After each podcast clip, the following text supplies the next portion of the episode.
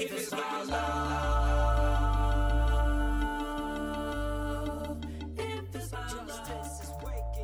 Hey, what's up, everybody? This is Austin Haynes with the Waking Justice Project, and this is your daily wake up call. Here's what the corporatocracy is up to today, November 13th, 2019. You can visit our website at wakingjustice.org for more details. Here are the headlines. It's Whistleblower Wednesday today, where each Wednesday we focus on whistleblowers, the brave activists who work to expose the corporate takeover of our democracy. Some of the most important patriots in U.S. history were whistleblowers. In fact, the U.S. was practically founded by whistleblowers.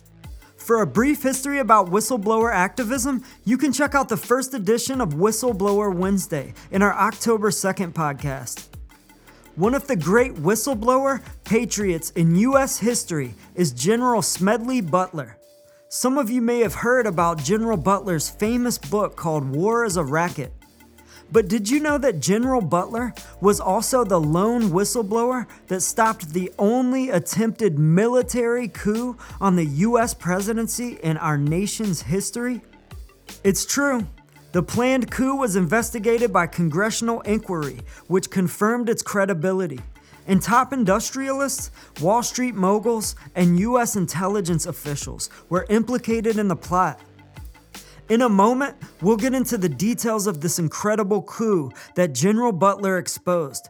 But first, we'll give some background on his career in the military.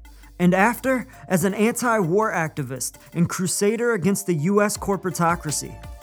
Smedley Darlington Butler was born to Quaker parents in West Chester, Pennsylvania in 1881. His father and maternal grandfather were both U.S. congressmen. In high school, he attended an elite prep school, but dropped out his senior year to enlist in the Marines for the Spanish American War. And over the next 34 years, General Butler participated in active warfare in the Philippines, China, Central and South America, and France in World War I. His heroicism in wartime is legendary. By the time he retired, General Butler was the most decorated Marine in U.S. history. But it was his work as an activist after his retirement from the military that made General Butler so famous. After retirement, he became an outspoken critic of the corporate war machine. In 1933, he began touring the US, speaking to fellow war veterans about the corruption of our government and military by US corporate elites. He said his goal was to, quote, try and educate the soldiers out of the sucker class. He'd say, I spent 33 years in active military service as a high class muscle man for big business, for Wall Street and the bankers. I was a gangster for capitalism. He talked about how he helped make Mexico safe for big oil in 1914. How he, quote, helped rape half a dozen countries in Central and South America for the benefit of Wall Street, and how he helped open Haiti and Cuba for big banks. He'd add that the bankers who financed the wars made the cream of the war profits. But it isn't just big banks, Wall Street, big oil, and the arms industry that are the war profiteers. General Butler showed how pretty much the whole corporatocracy profits off the war racket. How the textile, steel, coal, chemical, and meat and dairy tycoons also lobby for wars because they double and triple their earnings during wartime. But what does it profit the men who are killed? He'd ask his audience. And he'd answer mangled bodies, shattered minds, broken hearts and homes, economic instability, and backbreaking taxation to pay for the wars for generations and generations. For the upper class corporate elites, war is a racket, he'd say, and we soldiers are the sucker class. During his speaking tour across America, General Butler also openly criticized then President Franklin Roosevelt for his connections to big business. And in 1934, a small group of men invited General Butler into a series of secretive meetings to discuss their shared concerns about the president. After a few meetings, the men eventually introduced the idea of a military coup against President Roosevelt. They wanted to hire General Butler to rally war veterans and to lead the coup. General Butler met with the men a few more times to be sure they were serious, and then he turned whistleblower and reported the whole plan to some close colleagues he knew in Congress. In a congressional inquiry, the men all denied the accusations, of course, but other witnesses came forward as well. And the inquiry ultimately determined that the planned coup was for real.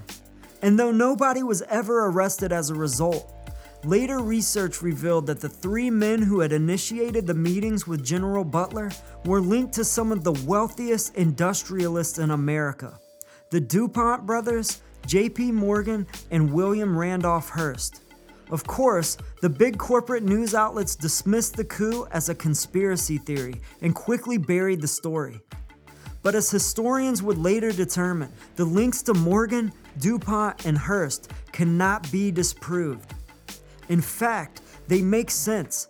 The industrialists hated Roosevelt's New Deal reforms, which regulated banking and stock market trading, raised taxes on the wealthy elites, and gave collective bargaining power to labor unions. As we reported yesterday on our daily wake up call, the corporatocracy is currently engaged in illegal coups in at least six different countries. Just yesterday, a US backed coup overthrew the democratically elected president of Bolivia to steal access to that country's natural gas fields and precious mineral reserves. Much like General Butler warned about, and like Bolivia, and the other countries now under threat, the US has undergone a coup as well. As Pulitzer Prize winning journalist Chris Hedges has written, our democracy has been stolen in a slow motion coup d'etat by US corporate elites. It's over now. The corporations have won. And it is beyond delusional now to think that we could ever vote such entrenched and moneyed elites out of power.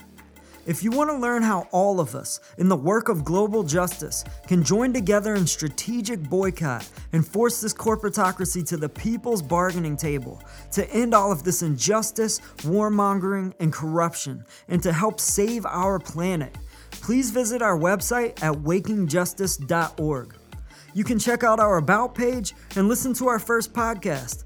And if you want to get involved, please fill out the Join Us form at the top right of the page or you can email us at info at wakingjustice.org. We'd love to hear from you. We're running out of time, y'all. Join us.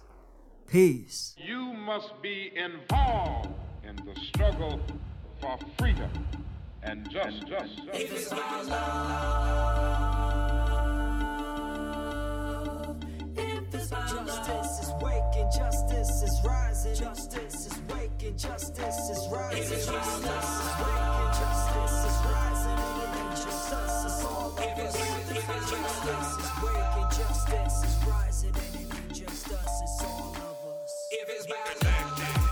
May every soul unite, tend the fire and let old coals relight.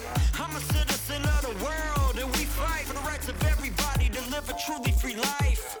Red or yellow, black or white, left or right, gay or straight, human or animal, all life.